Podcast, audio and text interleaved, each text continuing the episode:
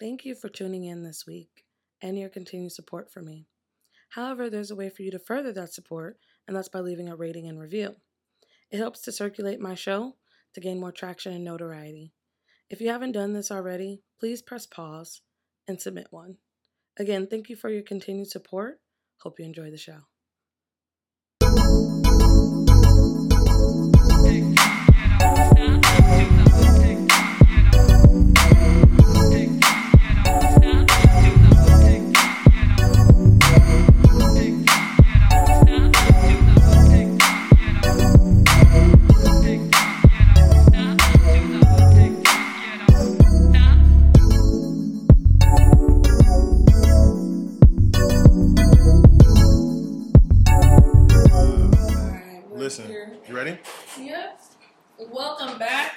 Of the Intellectual Rent Podcast. I'm your host, Brianna Janae, and today, okay, we got a special little guest for y'all, period. I told y'all I was going to roll out the red carpet for the popping ass guest, and today okay, they call him Big Perp, okay?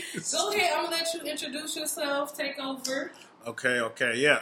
I'm going to pop my bottle first. Okay, go ahead. We're sipping. Okay, we're sipping and recording this time, okay? Yeah, you got to get the champagne to set the mood right. But yeah, my name is Kyle. I am a community manager by day. And then by night, I am... by night, I just do my thing. I like to... by night, you Big Perp. Okay. I like to motivate people, though. I always like to work with people and, you know what I mean, just spread what I know, because I made it through a few things. So I started my business, and I'll get into that a little bit more. But, yeah, I'm excited to be here. I'm glad to have you. It's been a long time coming, y'all. Y'all don't even know. It's been a long time coming, but I'm glad Kyle is finally here. You're on the show, and we're going to get into it, okay? So yeah, go ahead and, I'll go first. I'll do my check-in. So the last episode we were on, I talked about how me and my sister, we went outside and went crazy and we was spending a lot of money and we was on punishment, right? I ain't learned my lesson because I didn't go outside, but we were supposed to be on punishment and I just suck and, ordered some sandals and purses. I ain't had no business, okay? And I didn't even tell my sister yet because I know she's gonna be like, bitch, we supposed to be going on a trip. Look, but when the packages come, I gotta sneak them in, okay? Yeah, nothing really new, just doing work, like buckling down, getting through these episodes. I'm like booking the second half because I did a week hiatus. So there's 15 episodes in every season, and so this season I specifically did on purpose, like after every 5 episodes, did like a week break, okay, just to give me like, cause you know I'm doing everything by myself now, all the promo, all the editing, and all that good stuff, just to give me like a breather to gear up for the next portion. So yeah, I've just been really just trying to make sure I'm getting that paperwork, booking people, making sure all my ducks is in a row, still trying to get this photography popping. Yes. Y'all, if y'all need, I am your girl. If you need me, holla at me, okay? I will get all your angles. All the good angles, huh? For the love, okay? So, yeah, that's just kind of all I've been doing. Okay. Not a real special check-in, but also not a dark check-in, because okay, you know, I keep it dark sometimes. No, I feel that. I've been keeping it really light this time, okay? So, you know, it's nothing. I'm happy to be here with you, for sure. So this is a highlight for sure of mine. But yeah, so how you been doing? What's been going on with you? You know what? If you would have asked me about a month ago, my check-in probably would have been dark too. Matter of fact, maybe like 2 weeks ago. Oh. So, you know, timing is right now. Something. Always something. But right now, in this very moment, I'm doing good. My dog keep trying to chew up your bag, but for the bag. Stop it, bad boy. Anyways, yeah. So I've been chilling. You know, I have a pup. My dog, he's 5 months, and I think he really keeps me on the up and up. Because sometimes I just be, you know, not feeling it, and he's so soft and just so friendly. What breed is it? Do you know the breed? It's a chow chow. This dog is so gorgeous, y'all, because he black on black. He got the black dates on him. He is so gorgeous. Yo, look at his puppy. Beautiful. And yeah. I'm gonna get a little picture for y'all, for my listeners, so y'all can see. He is adorable. Yeah. But, yeah, I'm doing well. I would say overall. We'll dive into the ups and downs, you know what I mean. But okay, yeah. So this is a bit of a special episode, because Kyle and I, we got a little history, and we'll get into that. Yeah. Oh, we gonna get into that. Yeah. So Kyle and I have been knowing each other for about years, since 2009. Fool. Uh-huh. So yeah, we definitely gonna get into that. We'll get into that later. And let y'all know how we know. But yeah, so I'm going to jump into the next segment, our highlight segment. You can keep them on. I'm going to keep y'all on? Okay. You keep them on for the highlight. Okay. And then we're gonna have to cut y'all out. Y'all going to have to tap into the actual podcast to see what we talk about. Exactly. So yeah, my highlight this week, I wanted to shed some light on something that actually Kyle posted earlier this week, and it's black fatigue. Literally, you can think of so many different things just by saying black fatigue, but what it is constantly being on guard and questioning yourself about how to respond to inequities in the workplace. I know y'all niggas sitting back like, okay, let's talk about it.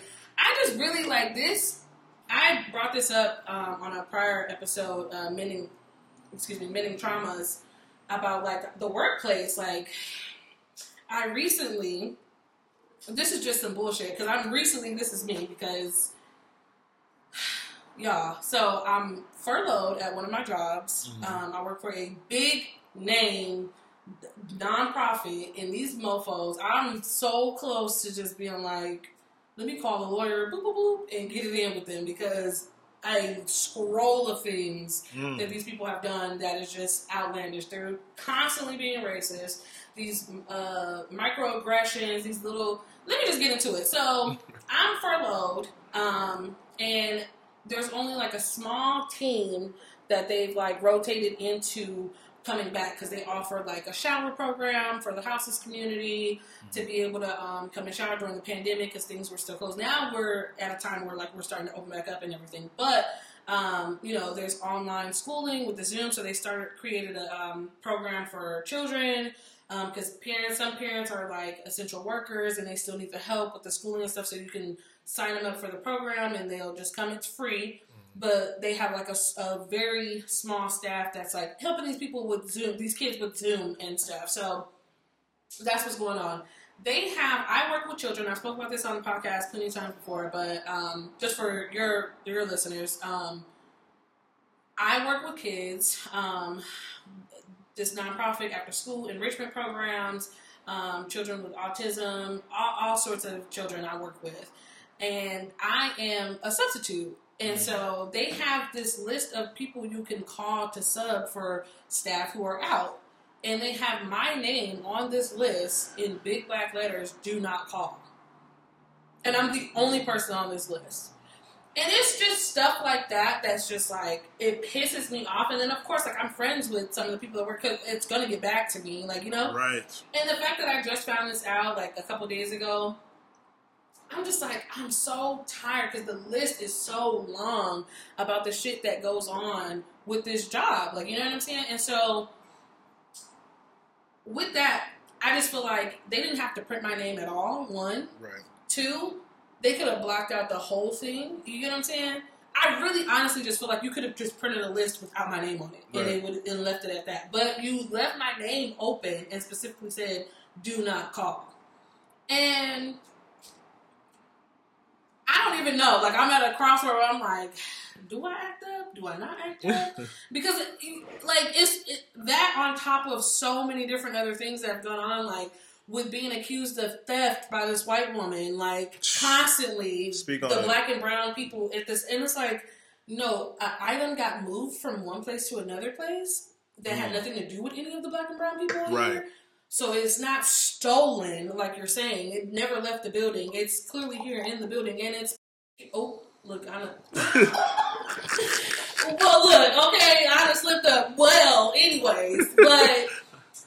It's just all this stuff. Then there's like other things, like there's nepotism. There's all this other stuff that's going on. Like they've shut down a program. They've had people, and it's just, yeah. Y'all. I felt this in my soul, and I really needed to bring this up. I really don't need to bring this to the attention of my Black listeners because we are fatigued, and I really just wanted to share light on this because it's a real thing. Like this workplace bullshit. Like these predominantly white spaces that you're working, you're constantly fighting between being professional and taking up for yourself, because taking up for yourself means you're aggressive or all these different, like you really have to like dial into how to move, and you can't just move freely. Yeah. Unfortunately. You get what I'm saying? So I definitely wanted to share that.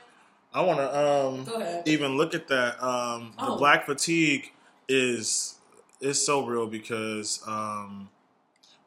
I mean, even just hearing what you're saying, I could think about every week. Each and every week, I can have an example where I go through something. And there's no shade, there's no hiding or denying. Every company knows that there is some, some delays in knowledge. So I don't mind talking about it. I don't mind bringing it up either. And I damn sure don't mind standing up for myself and letting people know when things are inappropriate. So I have an example. I don't know if you want me to get into it now. Okay. I mean, you can give, we're in the highlights, so. Okay, so first and foremost, I need y'all to tap in to Culture Creatives. That's actually where I'm following them. I actually know the person running that page, and they just have all of the right messages for Black folks that are in corporate. And that's CULTR and then Creatives. Follow them on the gram. But Culture Creatives, really, I actually saw some the other day where it was like professionalism is actually ingrained in, I don't know if they said not white supremacy, but like, you feel me? Like, it's ingrained in the idea of being a certain way and carrying yourself in a certain light, which is usually the light of that white male figure. White supremacy. Yeah. So, calling it what it is. And I actually was in a room the other day, a virtual room, and there was jokes about whipping the chain and like cracking the chain. Yeah, cracking the whip. And somebody said, they've been slaving. And I was like, y'all got to use another analogy. I have to talk. This is white? Not Black. Ooh. Hold on.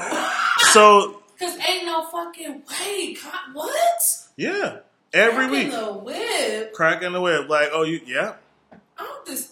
Straight up. So, this is the life we live when we're in corporate spaces and you're trying to carry yourself in a certain light. And I said something, and I encourage you to do the same, because at the end of the day, the more we speak up on it, the more people are aware. I don't think there was any... bad intent. It's just a common joke. I've heard it before, actually. When I wasn't feeling so bold, I didn't say nothing. But I think it's just like a joke that somebody uses that they think is a joke. It's not just a joke. It's not. Because there ain't no way that none of this shit, and I say this constantly, like, make no mistake, I'm going to speak up. It's just, what language am I going to use when I do? Because it's raggedy. And then I feel like I should treat it as such, but then now I'm getting the finger pointed at me because you're angry and you're Black, right? But no, look at what you're talking about. Do not call and cracking the whip. First of all, I'm going to beat your ass. Because don't talk. And that's what I'm saying. It's like, and I do my job. I do my job well. I'm professional at all times. I am good at what the fuck I do. Yeah. You get what I'm saying? And the facts are in the numbers, but then I have people who are around me saying crack the whip. Like, everybody knows. They're not insensitive to the... You get what I'm saying? Like, you know what the fuck is going on. Yeah. Nobody's dumbfounded to any of this shit or in the dark about any of this shit. They know.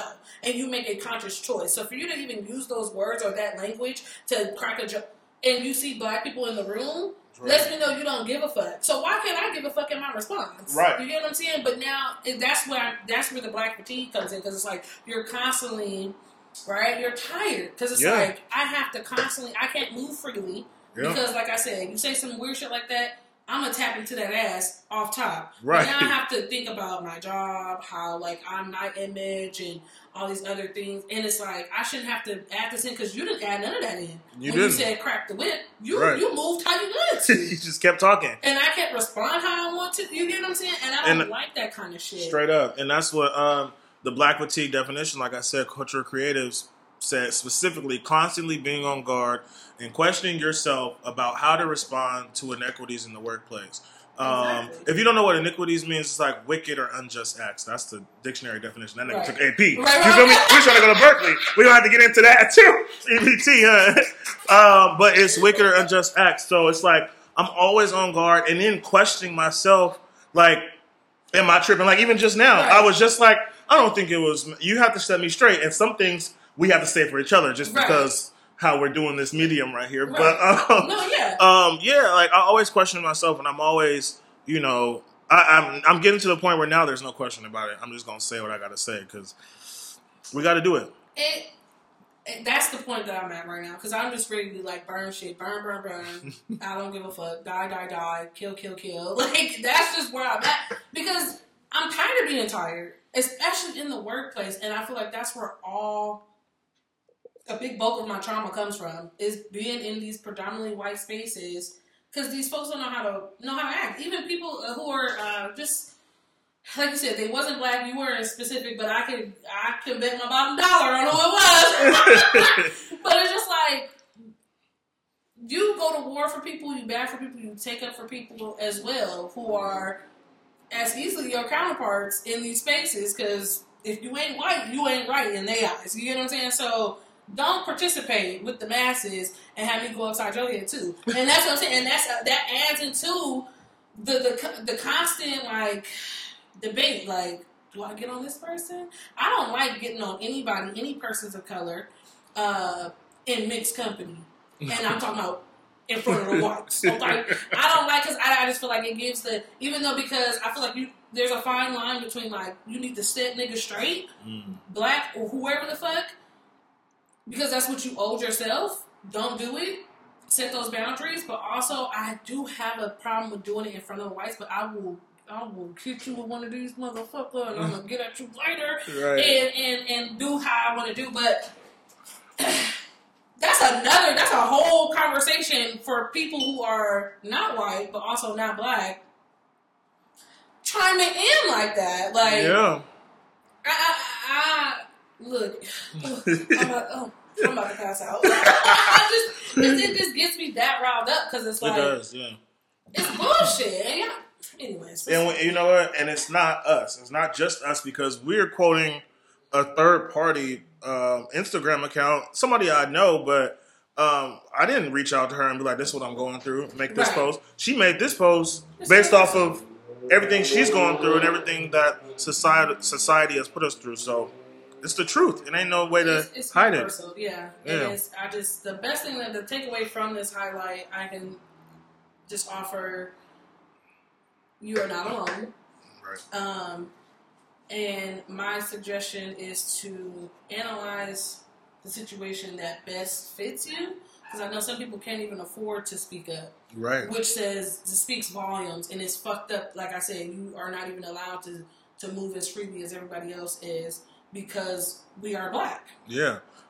But what I will say is, nip that shit in the bud as best you can. If you need to call me or your friends and whip something up, we could get an email. That's my thing. I will get it in for you. I will speak up for you. Yeah. Okay, and you just got to send it in. And I don't mind being back and forth. Drag me along through the whole process. Like, if you don't know how to speak up or assert yourself and you need that help and you want to, but you're not sure how to really, hit me up, okay? Because I don't mind cussing somebody out. Straight up. Email, okay? And CCing and BCCing, okay? It's that BCC for me. That's that blind carbon copy. Y'all know what that is. I love a BCC. While I'm reading you for filth, you don't even know, honey. Because I want you to miss that. Because that BCC gonna have it, honey. Okay? Yeah, straight up. Tap in with me, too. Like, that's my takeaway as well. I feel like I've been doing it for so long. I'm professional at being professional. I feel like I'm professional at being a black professional is what I could say.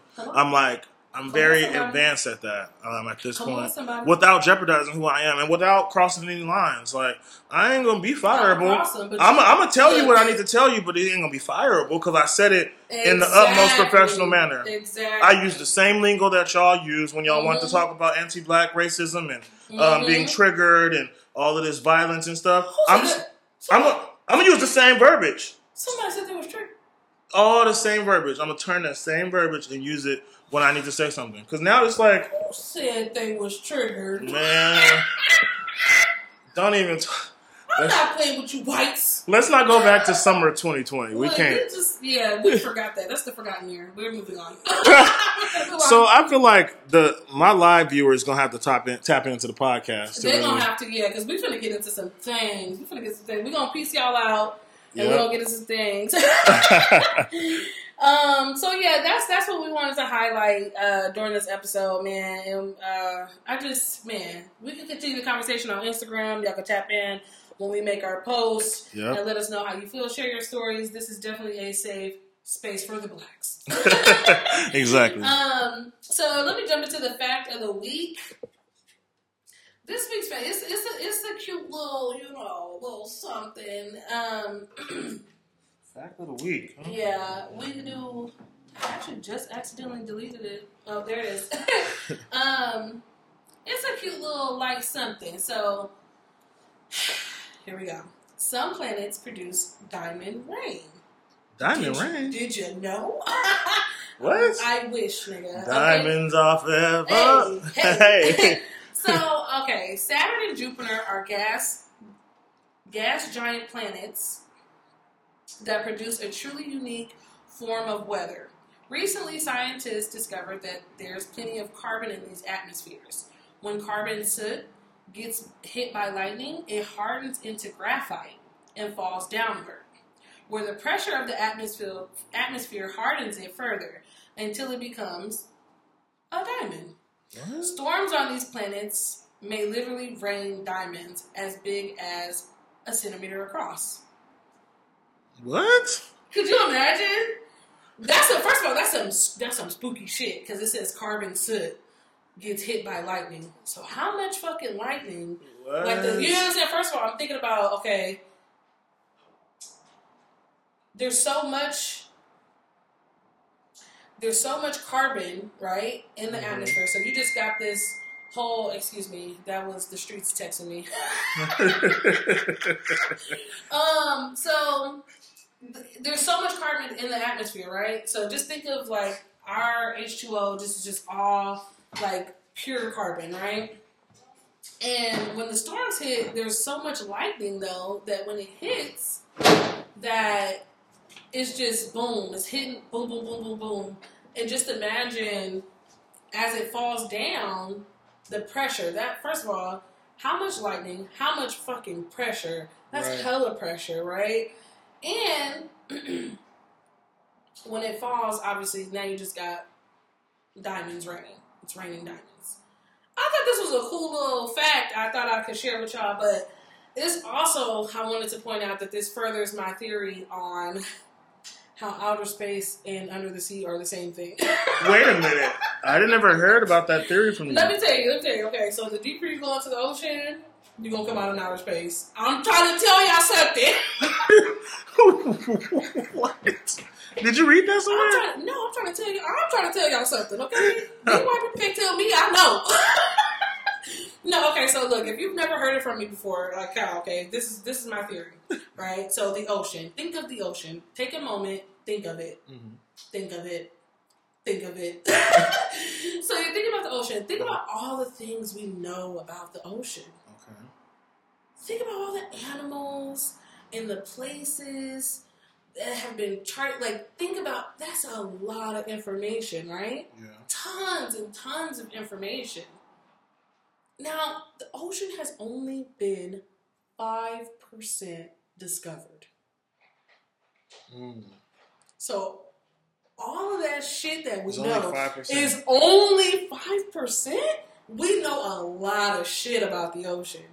a lot, and it's only 5% discovered, right? Wow. What about the other 95%? Right. And I'm trying to tell you, so there's certain parts of the ocean that are just like too fucking deep, too dark, and just it's us humans would not be able to go and research and do, and the pressure is too much. Mm-hmm. It's fucking freezing, okay, beyond, like, you wouldn't be able to survive, right? Yeah. However, there are some things they've sent, like, cameras and stuff like that, and they've tried to, like, they have discovered some life living in the pitch black darkness, and that's just only, like, still surface, you know what I'm saying? They haven't really got any, like, anything that we know of that can go down. All the way and down. So, in those temperatures, if you look them up, in those temperatures, I'll have to probably do another fact of the week on this, but, like, the temperatures, the atmosphere, everything is the same as outer space. Really? It's the same. It's the same as outer space. The same as, like, pressure, gravity, all of that shit is, like... So my theory is, okay, eighth wonder of the world is... No, this is real shit. The deeper you go into the ocean, you're going to come out in outer space. Think of how you swim, right? Think of outer space. I mean, when you think of... Oh, shit, because you be... Yeah, that's what I'm trying to tell you. And you know what? You might be right. Because even when you think about how they depict the globe, right? Mm-hmm. It doesn't really make sense. And for me, it looks like it's a... what's the word? It's just a cylinder. Like, like you go through one end and you come out on another end. It don't seem like there's a bottom. Right. There is no bottom to the ocean. The bottom means you just... Coming out on the other top of the globe. Yeah. If you look at the damn globe, look at the shit.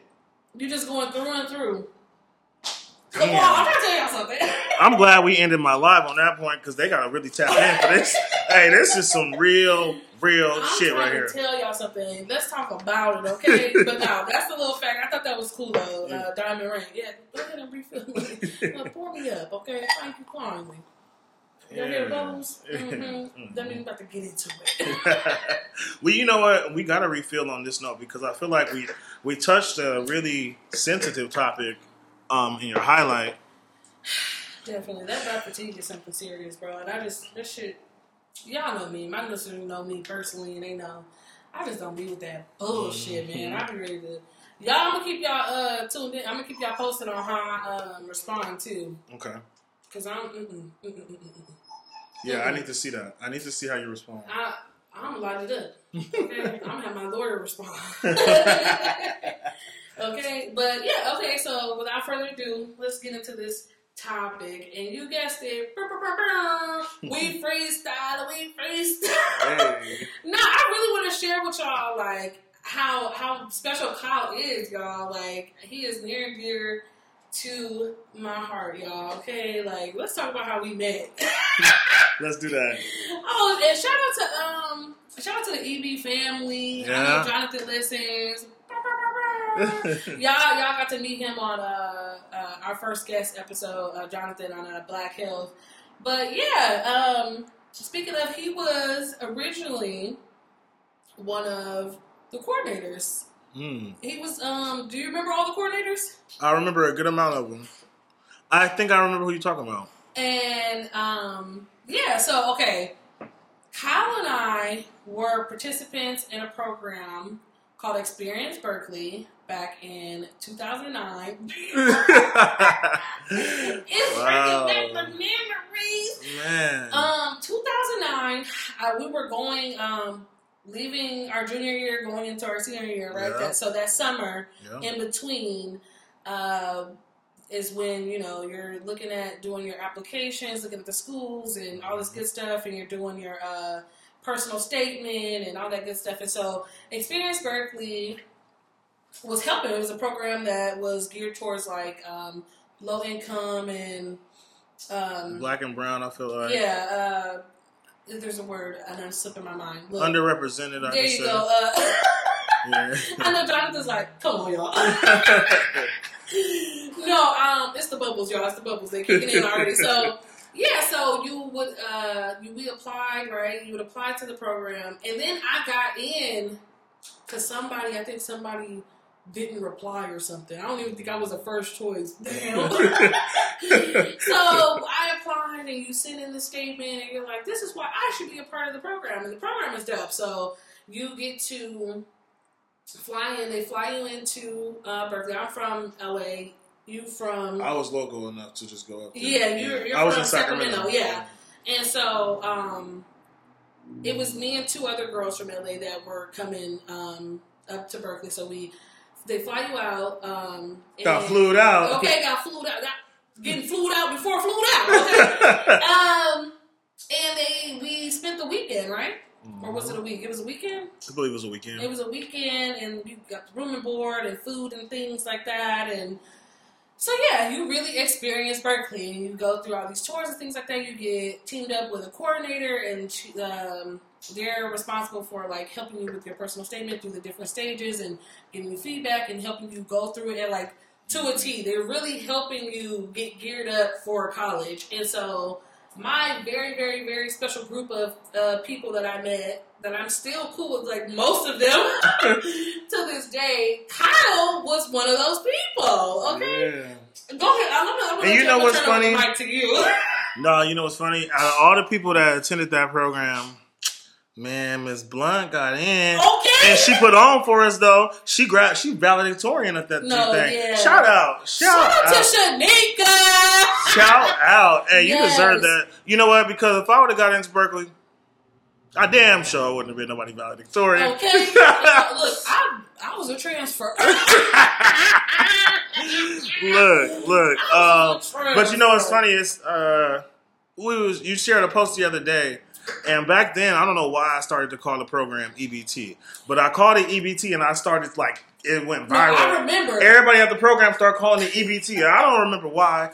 Why they use that acronym to this day. Like, actually, now. It was actually a post that Jonathan had. He was, like, advertising. Experience Berkeley transfers. Yes. They created a whole damn. I said, you know what? Speaking into existence. That's a dope that is. Because I know when Shanika, speaking of Shanika was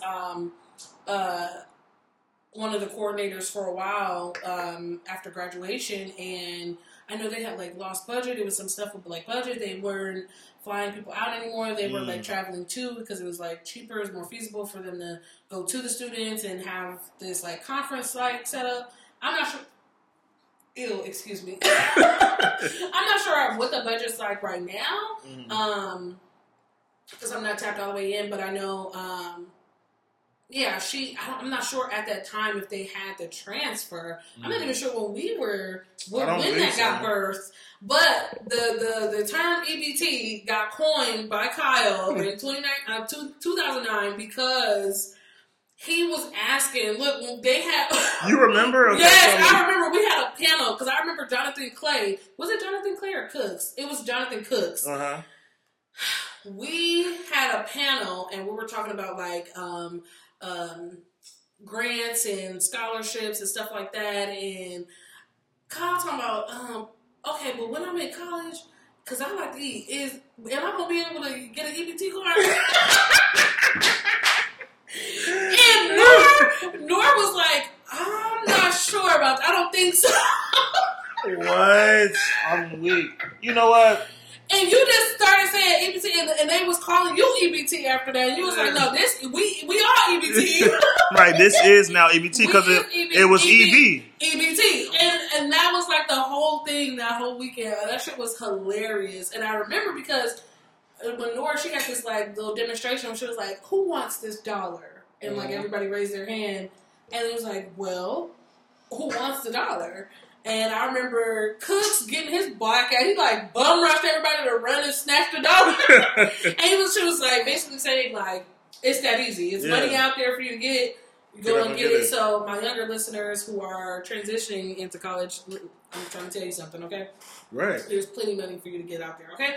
Yeah. But yeah, I just remember that shit because you was saying the EBT and he bun rushed for that $1. So yeah, but go ahead. I'm gonna turn the mic over to you. I don't know if you remember meeting me. Do you? I don't remember the exact moment, but I remember you. I remember all of you from the trip, and I remember I remember our experience, but you know what? I can get into that later. Let me talk about Brother Kyle. Come on, tell me, because my memory ain't serving me. Look, okay, so... Look, I think we all was like God-fearing back then. Like, not that them or not, but I think we was deep into the church because we was in high school. We had no point. We had no reason, okay? Right. But Brother Kyle was hosting Bible studies that weekend. I was? You had a Bible problem. My mama would be so proud of me. I'm going to send her this. You had a Bible study. You was hosting a Bible study, and we had, like, because in the dorms, they had that little conference room. And you was like, if y'all want to, before bed, you know, I'm be doing my prayer stuff. I'm going to do, we can get a little prayer circle going on over there because I don't play. You was God play. And I sure look, yes, sir, here I come, Brother Kyle. I remember being down. Coming in with my scriptures. Let's get the Bible study. He was literally orchestrating Bible study during. And you know what's funny about that? That's just how I am, like. Whatever the case may be, whether it's a Bible study or whatever it is, like, I just... be filling in the gaps, and somebody probably mentioned something that sparked an idea, or like maybe it was on my spirit at the time, but it was because you know they do those icebergs. They have a fucking weekend full of jam-packed ass icebergs, and we had we were just getting to learn each other like very well, and everybody knew almost a lot of shit about everybody, mm-hmm. And you had brought it up in conversation, and I don't know what the conversation was. We were just talking about a lot of stuff, music, mm-hmm. books. Everybody was just getting to know everybody, like where everybody was from and all their favorite shit and shit that they into. And it was a real unique, it was a very godly, turned up weekend. Yeah. Because we was all, we was like, what, 16, 17 years old? Like, straight up. I was 16 at the time. Yeah, and I was 16 too, because my birthday's December, so I had to be 16 that summer. So, yeah, Kyle had the Bible study cracking, and then, y'all, this was so ghetto, because I remember twerking that night, man. Bible study, twerking before twerking was even twerking. Okay, I just remember it was a very holy turned weekend. Yeah, and that's how me and Kyle met, and we just kind of stayed in touch all this time. I know. Mm-hmm. What you go on to do after high school? Yeah, so after high school, I did not get into Berkeley. I was devastated. That was like my only school of choice. But my homeboy applied to another school, Cal State Long Beach, mm-hmm. and so I ended up getting in there. I went there. I found out that Cal State Long Beach was actually hard to get into, so I actually was like, oh shit. It was a pretty good school. And I live in Long Beach to this day, so it's like it's what brought me here. I love it. He came to LA and said, "I ain't going back." No, okay? Hell no. I was born in LA, and I moved to NorCal when I was 7. So it's kind of like I've been here more in my life, I would say, than Sacramento. But I equally appreciate Sac. I just don't enjoy it. Okay, I feel you.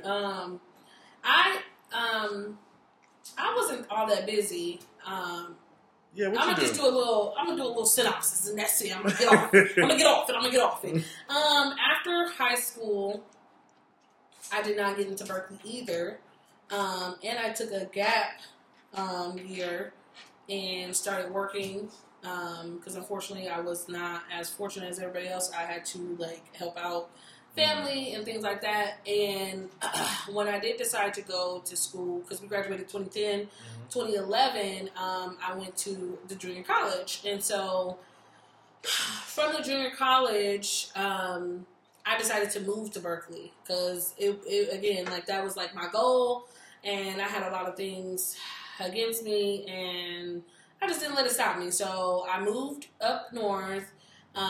Stayed down, did what I needed to do at the junior college, ended up transferring, and that was just kind of the end of it. I wasn't really sure what path I wanted to take as far as career-wise and the things that I wanted for myself. I ended up in my last year of college getting engaged. Whoa! Wait a minute. Anyways, I was like, "Look, we both pick up our cups." Babe. Go, Lord. You need a little. Okay, there you go. Let me hit a splash of orange juice, y'all. Let me go back in. Excuse me. Ooh, woo. What? No, that's my first time hearing that. So yeah, I got engaged to be married. That whack ass shit. That shit whack. No, just like man. No, and it kind of changed the course of things that was set in front of me. Mm-hmm. I kind of like picked up and left the Bay and came back to LA to start that life that never started. Thank God. And yeah, so I started working in like 2014. I had came back that summer to LA, and yeah, I was chilling, starting up work, and basically trying to find a way. Right. And what I wanted to do. Long story short, I got into working with kids, and ever since then, I've been working, whether it be, like I said, I mentioned before, after-school enrichment programs, nonprofit programs. I am a registered behavior technician now. I work with children and persons who are on the autism spectrum, helping them build, like, fine motor skills, social skills, all these different things.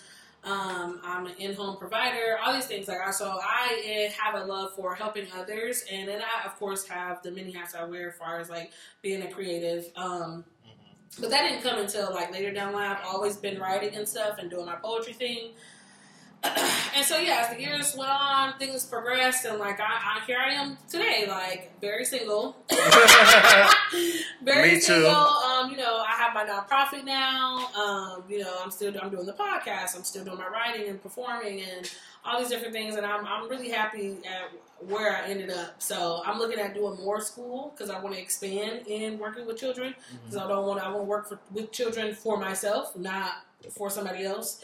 So yeah, that kind of like I ziplined through that really fast because I didn't want to add any details. But yeah, that's kind of like the gist of the like things that. Yeah, working with children is at my core too, actually. So yeah. I think we're gonna be able to circle back offline about that. But I got some ideas for sure. Yeah, so let me know what's been popping, because I know you was busy back when I was chilling. You was busy. Yeah. So, okay, you went to Cal State Long Beach, and what happened after graduation? One second. Look, I'm sick with you. Whew, yeah. So, Cal State Long Beach, stuff got spicy. To say the least. And so I actually left Long Beach. I was working in property management. I got my real estate license while I was in college, and that was like my goal job anyways. Right. But I soon realized like the kind of real estate I wanted is the kind where you the boss, like you just come in and you got dollars and you just buying shit and you flipping it and you doing that. So I liked property management. I liked leasing. I liked working in nice locations and pretty much providing people with a place to live. Like, you know, I was the plug. If you came in when I was working, I'm gonna let you know exactly what you need to do to make sure that you are able to afford this kind of place. But, yeah, long story short, I ended up getting into all kind of stuff. And what's all kind of stuff? Let the people know. You know. I got into all kind of stuff, and skim past it. I skim past it. You know, yeah. I can skim past a few things, but you know, I ended up going through the whole anxiety of being a young black male and all the shit that I had going on, all the things I had going through. Then I started getting on the anxiety medications and shit, and what those will do to you is have you not giving a fuck. Yeah. Like the fuck it drug, essentially. Yeah. So I was living the fuck it lifestyle for a while. Ended up getting married in Vegas. I did not know that detail. I didn't know it was Vegas. I knew about the marriage. Yeah, I got married. And No, it wasn't like super sporadic, but when I look back now, it's just like I wasn't in my normal state of mind. You feel me? Like in that whole period. And so you like you're saying, like you were moving too fast, or you wasn't properly thinking. Yeah, like, I wasn't thinking how I think normally, because you know right. I was on the fuck it. I was on the fuck it bench, and so, that was a couple years. 2017, I moved back. I actually had moved up north. Mm-hmm. My son was, I think, 3 at the time. Yeah, I slipped that in there. Yeah. My son, I had him earlier in college, before I got married. Somebody else. Hold it. He gonna skip.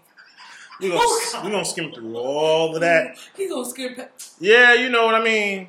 My baby. Y'all, I'm gonna just do it. He loved Turner. That's who he was with when we met. I was with her when I was with when I was there. We were together all through high school. But yeah. Anyway, so moving right along. My son's 8. Oh, he'll be 8 in May. But now I moved back in 2017. Got back on my little shit. I didn't really have much going for myself when I moved back. Honestly, all I had was my vehicle, and I had my fraternity brothers and people I knew out here. But I was in my car was my home for a little bit, straight up. And that was what, 4 years ago? Wow. I moved back in 2017. Yep.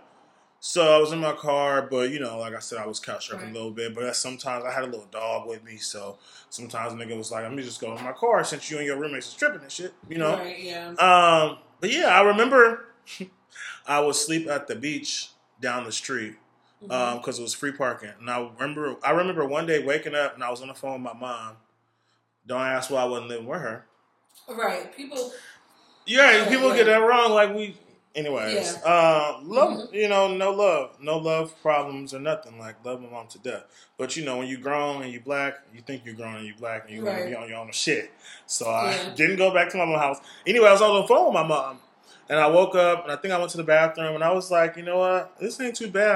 I know one day I'm going to pay for this view. I remember telling her that I would pay for an ocean view one day. Right.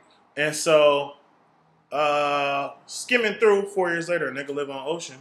No, literally. So, okay, hello. Now, let me tell y'all something, because I know I've talked about houselessness on the podcast before. I, too, have been houseless before, and I've spoke about, like, how people don't... And I know we're, like, talking around it and things like that. That's because we've been through it, and we have now had this life experience that is now... You know, it's a part of us, right? And so it's no longer taboo to be like, oh, I was houseless, like, you know. So we can talk about it as very easy or lighthearted as we would like to. But for the listener, it is a very serious thing. Houselessness is real, especially being in Southern California in general. Like it's fucking hard, man. It's hard as fuck to even stay afloat. And I talked about this on Mending Traumas, where like. I'm not going back. I literally have a savings account that is nicknamed "I'm not going back." And I'm like, I live every day. Like the anxiety I have from not now, but like if I even think about going back, hell no. Like I have to have the fire under my ass, even when it's easy. And I'm trying to work through that because you don't want to get too comfortable. Because again, you're not going back. Right. But also, it's okay to. Stand in your current, you know what I'm saying? Stand in your now, because let me attest, we're recording in Kyle's house right now, and baby gotta go on, okay? The upstairs, downstairs, view, all that. And if you're not from SoCal, because I have some Bay Area listeners, Ocean that's where the bread, you're the breadwinner, okay? He stays on Ocean, which is literally the next block from the beach. You get what I'm saying? Right here, yeah. It's literally, so the beach is his backyard. If you get what I'm saying, okay? And don't get me wrong, I mean, you know, I'm a very wise individual. Right. To have gotten to where I'm at, and, like, it's still this similar patterns of, like, trying to keep up with the budget and trying to keep up with things and all the moving pieces. Like, that don't end, y'all. Like, that we didn't come up with none of this. So it's like, just because I'm managing and maintaining, it's still... the same things I was managing and maintaining when I was in Section 8 housing. You feel me? Exactly. And when I was sleeping in my car, I still had to get dog food. Mm-hmm. I still had to feed myself. I had to wash my ass. Like, all that stuff, it still has to be expense. So it's just when you level up, then you can change your environment. But all the routines stay the same. Yeah, no, yeah, definitely. And I think that's a gem for sure. Your expenses. When you level up your lifestyle, or you level up in any aspect, because there's no one way to do this thing called life. Mm-hmm. Whether your finances level up before, or you catching up. Your mental health. You know what I'm saying? It doesn't mean that you have to instantly level up everything. Like Kyle was just mentioned, it's in you, not on you. You know what I'm saying? Yeah. This has been a mindset. Mm-hmm. Excuse me. This has been a mindset, and it's an ongoing mindset. Yeah. I just was poor, or I found myself poor. I don't know. Yeah, hell yeah. I was poor. Poor, but now that $192 a month on EBT. It don't mean that I'm like, you know what I'm saying? Now I'm at the salary, and I'm just out here with my riches. You know what I'm saying? Like, no, it's still the same process and responsibility. And if you are not responsible while you're down, you're not going to be responsible when you're up. Come on, and that's why you go back. Like, you know what I'm saying? So he was saying something right there. Okay, I just wanted to go back just in case you missed it. But yeah, that's definitely true. So I wouldn't doubt in my mind that I would see him go the other way from here. You know what I'm saying? It's only up from here. You know what I'm saying? Because what you say, if it's up, then it's stuck. It's stuck, and that's it. And I just want to reiterate on that, Jim. Like, once you up any part of your life, you do not have to instantly up the lifestyle tenfold. It's going to come. You know what I'm saying? So you don't want to get, like you said, you got a job and did this other stuff. Yeah. And then you're like instantly like, yeah, I want the penthouse. Like, no, relax. I started my job. This came. He worked for this. You know what I'm saying? I started my job 2018, summer 2018. So I didn't move here until 2020 fall. Right. So I stayed at my job for at least 2 years. I couldn't hold a job to save my life back then, but that was my mental health getting better. So once I realized that I had that down packed, I was like, okay, now I can expand my reach a little bit and take these leaps. And then got a car for my birthday last month. I just been doing my shit that I said I was going to do, but I didn't just go do it all at once. It just be happening. And it's like, you got to take your time. That's pretty much the bottom line. And I don't want to graze over the mental health. Yeah. What you're comfortable with, but just to revisit, like, he was suffering from anxiety and you went on medication. Yep. This is very, very, very serious, and it's, I have some friends, close friends, and even listeners who suffer from anxiety who are non-medicated, and people think depression, I talk about depression and anxiety a lot, and mental health in general, people don't see it when their mental health is healthy and they don't understand, like, why is that? Oh, it's just a little. Yeah. It's very consuming, and you have to be careful. And then, your support systems. If you don't have your support system, or if you don't have like a grip on things, you can lose yourself so fast. You understand what I'm saying? And I struggle with mild depression myself, and I've overcome, but there was a point in time where, like, my older sister can attest to this, like, I always kept a job, a good paying job, but I would never stay too long. Me neither, yeah. And it was because of my mental health, and people think, like, like, people who have, like, you think you have to have cancer or have a tumor to be like, you're out of your mind. Now I understand. Like, no, mental health, it's people real. Be out of their mind. You know what I'm saying? That's what that is. You're not in your right state of mind. And so I would move a lot. That was one Me of the too. Things. Yeah, I move was like, a lot and leave jobs. Everything was very unbalanced. And it wasn't even like I would just meet my threshold. It wasn't like, nah, I don't want to be here anymore. I would just meet my threshold, and when I would feel like things caving in, I had to get out of there. Yep. I had to get out of there. Or if I was like very, very just sad. And just like didn't have a reason to be sad, I'd be chasing a feeling, and I would move a lot. I would move back up to the Bay. I moved out of state. I moved, like, I just moved, all the time. Like, and I kind of hurt some people joined. I wouldn't say her because this is my family. Like, you know what I'm saying? Yeah. So, but I don't think they understood the severity of my mental health state. Yeah. And it was very looking like, bitch, you're rude. Like, you bitch, you're moving really foul. But really, it was just me trying to not lose myself. Yeah. Me trying to keep up with myself. And I didn't know how. Now that I have a grip on those things, like you said, mm-hmm. your mental health is getting better and you holding your job down and you climb the bar. Because I know, we haven't talked about that yet, but I've seen you, like, climb the bar. Like, I just want to take the time to say I'm proud of you. Like, I love, like, you. I follow him on Instagram and I, you know, we keep up with each other and we keep tabs on each other. But I really, like, if you haven't heard it in a while, I want to tell you today, like, I'm very, very proud of you. Like, you do your shit. Yeah. And I don't ever want you to think that goes unnoticed. Do you get what I'm saying? Yeah. And I know you want to jump into the next thing, but I do want to mention, like, go ahead. The depression aspect too. I feel like a lot of people don't know what it is when it's happening. Mm-hmm. I didn't know what was happening forever. I'm just getting a grip on it.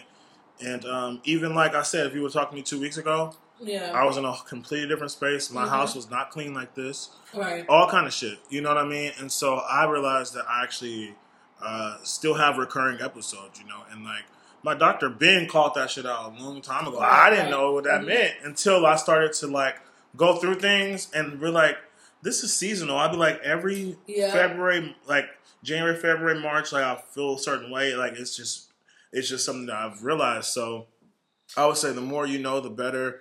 But also taking the time and space that you need when you need it, and then filling out what those things you need to do to, like, get through it. So for me, I had tapped into yoga a bit, mm-hmm. but when I was going mm-hmm. through, I fell off. So I still tried to, like, practice some breathing techniques or whatever, just like the smaller things that I could do from sitting down or laying down. So I just say meet yourself where you at. If you can't you can't get up out the bed that day, like, I get that shit. You feel me? Like, do what you gotta do to move forward. I feel like, and then there's more people who are struggling with mental health and don't even realize it. Because a lot of things, there's a scroll of things that go into that, right? Mm-hmm. Mood swings. Like, you don't even know. You're just thinking you're moody and shit. You just, like, if you pay attention to yourself and, like, how you react to things. And I started calling myself out years ago when I was, like, certain shit would just piss me off. Mm-hmm. I'm talking, like, piss me off. Triggers. And it would never really, it never dawned on me. Mm-hmm. Like, I've been outside of myself in that moment, like, why the fuck that pissed me off? Like, I was laughing at myself, like, that should not have pissed me off.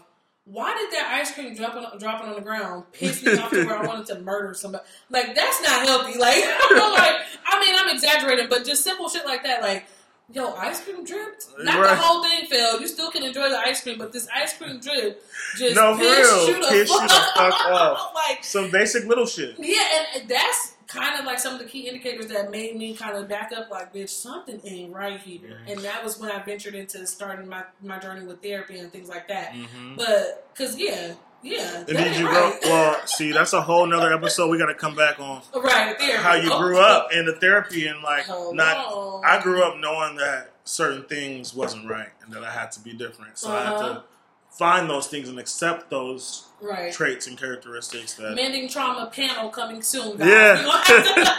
We're gonna have to run that back, okay? Period. But yeah, so I completely understand that, and I thank you for being candid and sharing this with the listeners and myself, because this is a very real thing, and I know we can be coy about it, we joke about it, because we've been through this stuff. You know what I'm saying? Like, we're on the other side now. But what I will tell you before moving on to the listeners who are struggling with different things, anger, depression, anxiety, the different levels, like, I do encourage you to reach out, because having a system, and that's something I want to touch on a little, just a smidget. I've also said before, like, when you're saying, don't ask me why I'm not living with my mom. Sometimes people assume when you're down bad, like, you have places to go. Sometimes you don't, mm-hmm. and sometimes it's just not realistic, as people like to think TV is, right? Mm-hmm. Oh, don't you have family? Don't you have parents? Yeah, they're all well and alive and living, but I'm in my situation. Like, you know what I'm saying? Some people can't fathom that, because they never really lived the life we lived. Like, so That is it. Two things can be very true at the same time, just so you know. But yeah, I encourage people to reach out, because it wasn't until I started like being honest, because for a while I was embarrassed or ashamed, or I felt like I don't want to tell nobody that. But that's just me. They don't believe me. You know what I'm saying? Like, I don't stay at a job long, and I move a lot. Period. Like, that's me. You know what I'm saying? I just that was me. But I am very nonchalant at my core, because I just don't. Things don't bother me, affect me that way. That, like, I don't care what people think. I don't care. Like, that's always been a me thing. That ain't the depression, y'all. That's a me thing. I will say I was on a fucking journey as well. Yeah. And it's to an extent, because you not caring or like letting certain things stick to you. Yeah. Okay. You can move that way, but the level that I was, that was not me, because I was very much didn't give a fuck. I didn't care. You could be crying. I'd be looking at you like, okay, you know, okay, and that was not. That was also another thing where I was just like, damn, I cannot be just leaving people or walking out on things this easy. It should not be this, because it's very easy for me at the time. So I really just want to encourage people to reach out. Mm-hmm. It's okay to get help. Tap in. Let me know what's cracking. I'm available friend, too. Even for you, like, I'm that friend. Call me, like, bitch, I'm down today, okay? I will come up in here and open up these big-ass blinds and get the cleaning up and get the saging and put the Badu on. I'm that friend. Yeah. Like, because I've been there and I've lived that, and I will help, because I know how hard it is. And yeah, talk to your circle, talk to the people, even if it's just one person, even if it's just me. Mm-hmm. Reach out and figure out those steps. Like, you know what I'm saying? I really do encourage you. I think it's important that I kind of like slow down on that, mm-hmm. so that people know, because I do know there are people out there suffering from things and they don't speak up. Or they don't know what it is. They don't even realize. That's why I'm so vocal about it. Because I'm going to give you all the characteristics I went through. Yeah. Just in case it rings a bell. Look up characteristics of, like, just mental health characteristics, and it's going to give you like a breakdown of the different, like, anxiety. These are the characteristics for that. Mild depression, or like is it aggravated or elevated? I'm sorry. Mm-hmm. Depression, and all these different things. They'll tell you the characteristics, and you can actually see them verbatim. Like, oh wow, this is me. And you can talk to somebody. You can talk to your doctors. And people think it's so taboo in the Black community, right? I ain't going to therapy. They ain't, you know. But no, please get out of that. Especially because the questions they ask you when you first go, like, people like freeze up and think like, oh shit, this is crazy. They have to ask those questions. You feel me? Like, those are the same questions they'll ask you every time. Like, you know, and be honest with people, you know what I'm saying? Like, I'm thankful that I've always been able to navigate through those situations, but some people aren't able to. So that's even more serious when you feel like you can't move forward. Yeah. That's when you really need to pick up the phone. Tap in. Like, even on Instagram, people can tap in with me day or night. And if I see that message, I'm going to respond. Yes, that's most definitely. Period. Okay, please. We highly encourage you. But yeah, I definitely want to shift gears and get into your community management. I want to talk about that and shed some light and talk about that, because I find it extremely interesting. And I think it's like, what I think about what you do, I feel like we all should be able to do wherever we are, because there's opportunity to create that community. That's like, I think what you do is so fucking dope, and I feel like you don't have to be where you're at to do it, because you definitely work. Like I said, I've watched you work for that. Like, you know what I'm saying? You've built it, and it's got your name all over it. Yeah. And I want to share with the listeners what it is, because, like, I know some people hate their jobs, or they don't see themselves being in a trade or different things. It's like, you can create this. So go ahead and I let the people know. No, that's good, because I feel like when I started at the company I'm with about 2 years, 9 months, almost 3 years ago, I was at a certain state in my life. I had been, like I said, on the fuck it for a while. And so I was coming off of that. And it had been at least, I think, a year or two of me just like getting back into the workforce and being back on my own. And so I was doing the DoorDashing and the Ubering or whatever, you know, to make ends meet. Anyways, I knew that I have all this potential and I know who I am. So I got into this company. And my actual, like, title and positioning hasn't really shifted much since I started almost 3 years ago. But I started to do things that, you know, I came up in like the whole volunteerism aspect of life. In high school, I had to volunteer X amount of hours. In college, I started to volunteer and shit too. So in my workspace, I ended up just start doing things what we call side of desk, which is like when you're doing something that's not really your day job, your full-time job, but you're doing on the side of your desk. So I ended up co-founding this Black entrepreneurs community. Come on, rewind. Co-founder, come on. Co-founding. Yeah. I co-founded for $4 billion company at that. A Black entrepreneur company, a Black entrepreneur community, I mean, with one of my favorite people to work with.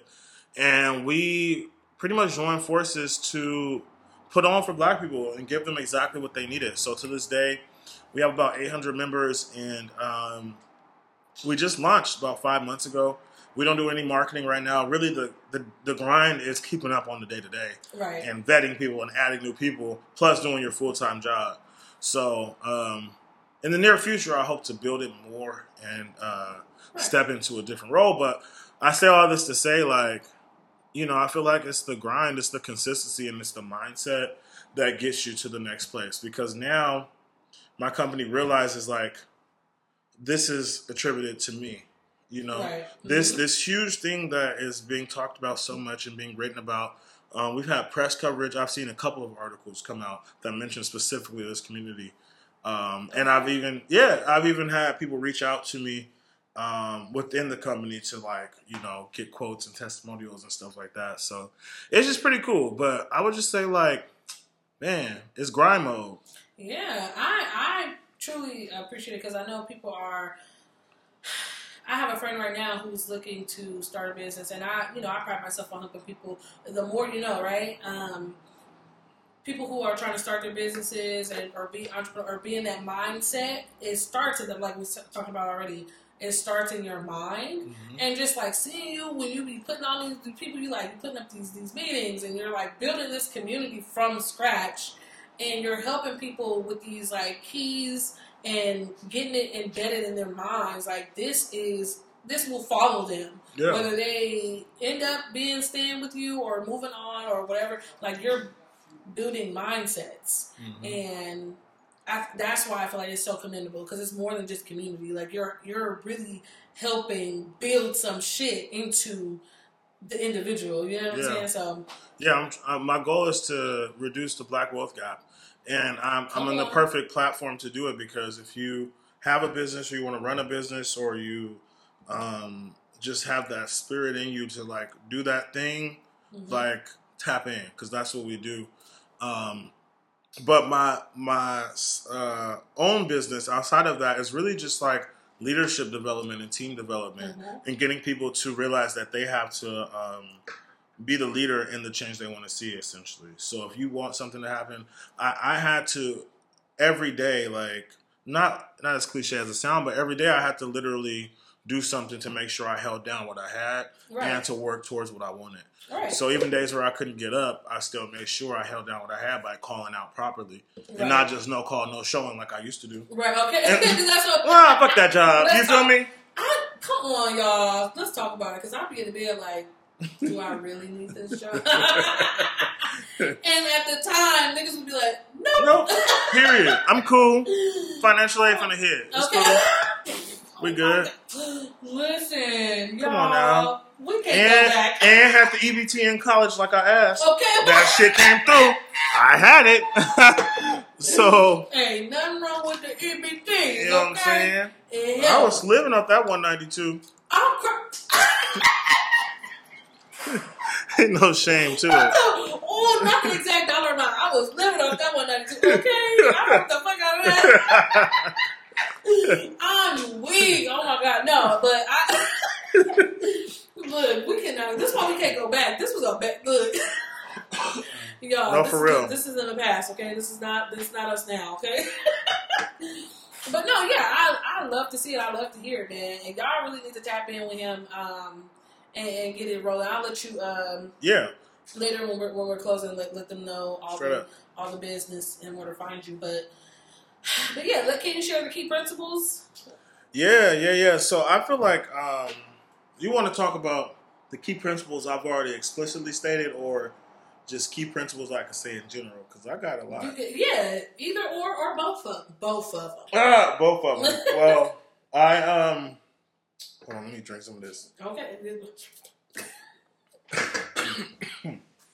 Woo! And I just want y'all to know, it's the Wana, not the Rona. Okay. Now your boy's mental health is doing okay because of the Wana. Okay. Anyway, we're talking about that on a whole nother episode. Bring me back and I could talk about natural remedies. Okay. All right. Oh. So, some of my key principles, I would say is, I just posted this on my LinkedIn. Tap in with me, Kyle Foster on LinkedIn. Selflessness is kindness.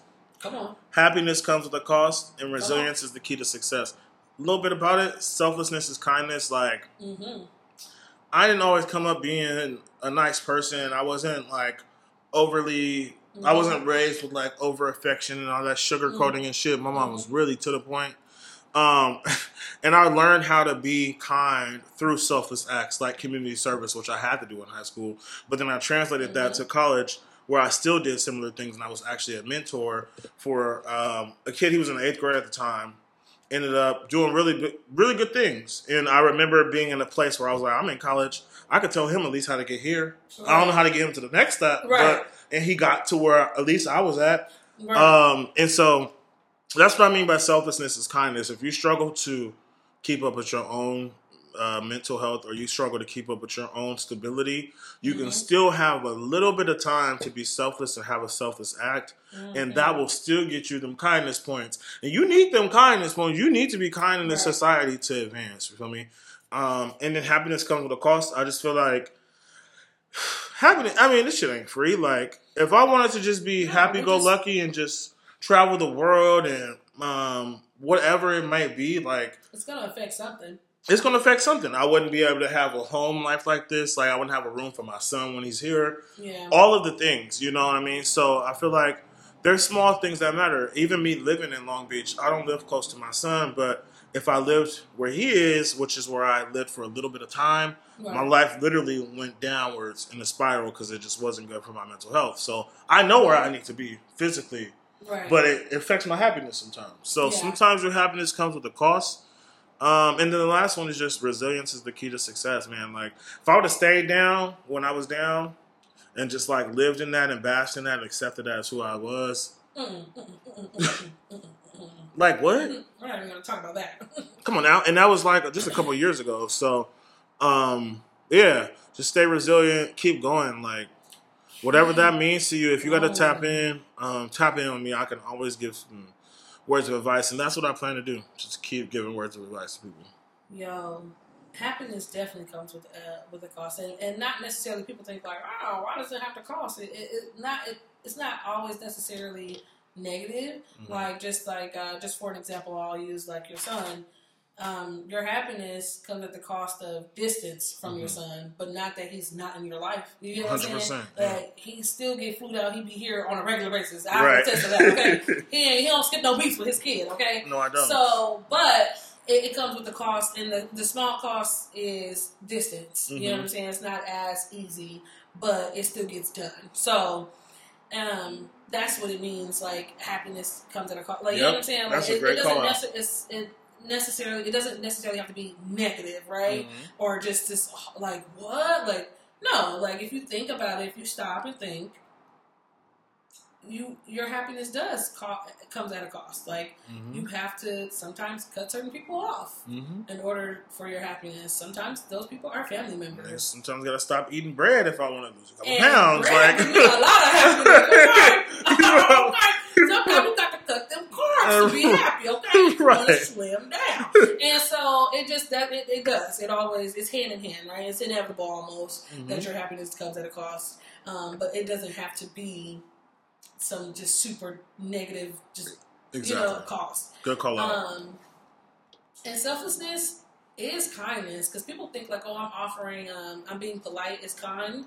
Like, yeah, no. And I know a lot about selflessness. Like, my nonprofit right now is completely generated out of my pocket. And so You've been working with kids. And I've never really thought about that. And people talk about that a lot when they mention to me, like, "Oh, you got a lot of patience." I'm like, "Do I?" I'm like, "Oh, well, it's working with the kids. That's the only." That's selflessness, though. That's the only thing. It's the working with the kids. But like, that's something that I truly, at heart, and want to be. You know what I'm saying? So, but yeah, just doing anything that is selfless, right? Mm-hmm. There's no personal gain. And I don't want you to think like, oh, I got to hurry up and think about something to be selfless. Like, it comes naturally. Like, you got to be in your hearts of hearts to want to be selfless. And it just, I don't know. Like, I can't really. Yeah, I would say one good step of doing it is being a part of something that's bigger than yourself. Yeah. That's always my key. Like, even right now, I love working for a company instead of just my own thing because I could do it on my own, but, like, I'm a part of this bigger ecosystem. Yeah. And, like, in college, I was a part of a fraternity and a mentor network. Like, be a part of something that's just greater than I. Right. And then you'll see where that selflessness fits in. Yeah, and it doesn't have to be on a grand scale. It can be very small. Mm-hmm. I know a lot of my listeners volunteer for the nonprofit when we're just going out. And this is, it's the bigger picture is what he's saying. Like, be a part of something that's greater than you. Mm-hmm. You have no personal gain for this. Side of desk. You know that it's right, you know what I'm saying? And it needs who if not you, then who gonna do it? You know what I'm saying? Like, you got sometimes you just gotta get out there. And yeah, keep going, man. That resilience, like, man, I'm trying to tell y'all. Look, we both trying to tell y'all something. Y'all listening? Is y'all listening? Because if you don't keep going, you gonna be. We will ain't be back nobody there. Gonna push you. We will be back there. Hey, don't nobody really care. But that's what I'm trying to tell. Don't nobody give a fuck about your ass but you. So treat you right. Treat you good, first and foremost. Yeah. Don't nobody give a fuck. Even if they do, they don't. Like, everybody, you gotta worry about you. Like, you really need to get that through your mind. Oh, so-and-so will have you. So ain't nobody gonna have you like you gonna have you. Straight up. And you need to get it done. Okay? And that keep going. It sounds so trivial, but it's a motherfucker. Keep the fuck going. You want to quit that job and you in that transition and it's hard work. Keep the fuck going. You just got your foot through the door and it's only a foot through the door. Keep the fuck going. Your body gonna be all the way in the motherfucker in a minute, okay? Right. And you just gots to. Ain't no way. You working through these hardships. Your mental health, keep the fuck going. That shit does get better, bro. Stay down and keep going. Yep. And that's it. I'm gonna leave it off right there, man. I'm gonna go ahead and get into the recommendations, man. Do you have any recommendations for the people before we sign out? Yeah, recommendations. I recommend you tap in with your boy. Is this the time for that? Go ahead. You know, tap in. Tap in on Instagram at LeadChange365, just like it sounds, LeadChange365. That's LEAD. LEAD, exactly. Change365. Also, tap in on LinkedIn. Kyle Foster on LinkedIn. Other recommendations. Yo, there's this cleaning product I've been using. My homegirl started. It's called TheMellowClean.com. The Mellow, like being mellow, clean.com. That shit smells so good. She got all these different fragrances from, like, colognes, smells to, like, man, I'll be cleaning up and wiping shit. It's cleaning products. Yeah, I'll be cleaning up for no reason, just so I can smell it. Like, earlier when you was getting your little stuff together, I started wiping my table so you could hopefully smell it a little bit. Mm-hmm. I feel tap into that. So tap into that. What else? I kind of want to plug some other stuff with the company, but if you're curious about what I do and you want to learn more about starting a business, just tap in on LeadChange365 so I can send you the details directly because, you know, we got a little spicy today. Okay. No, I encourage all of you, like, even if from y'all, just even if you just have one question, explain more about this to me. Just get in his DM and he is more than happy to, like, run through all the run-throughs with you. Like, please, I encourage you because a lot of my listeners are entrepreneurs or thinking of being one. I think you are a great fit with Kyle. So my recommendation, Oh, was that? I'm sorry. Was that just if you are, fact check on LinkedIn if you need to. It's all on there. I'm trying to take a look. I'm very public facing. This message. Go ahead. My recommendation is look into things that make you feel good. Okay, I was having this conversation the other day about being outside just made me feel great, right? Mm-hmm. And last episode I was saying spend your money, you know what I'm saying? You work hard for it, spend a little bit of it. You ain't gotta go crazy. This week I'm saying define things that make you feel good. You know what I'm saying? After this entire conversation and breakdown from mental health to work and going back and not going back and being in your present self and time, find things that make you feel good. Yeah. If it's smoking a cigar, okay? If it's looking at the stars, if it's just find things that make you feel good, because it's feeling good is so underrated to me, I feel like. Find that shit. Find that thing. You know what I'm saying? That make you feel, and some of us already know what makes us feel good. We just don't do a lot of it. Go back to that thing. Do some more of it. You ain't gotta do, you know what I'm saying, a high percentage, but do more of it. Add more of it. If drinking water makes you feel good, add a glass to your day. Drink more. You know what I'm saying? So, I highly encourage everybody to find that thing that makes them feel good. And for promotions, you guys already know where to find Kyle. You want to drop your personal? No.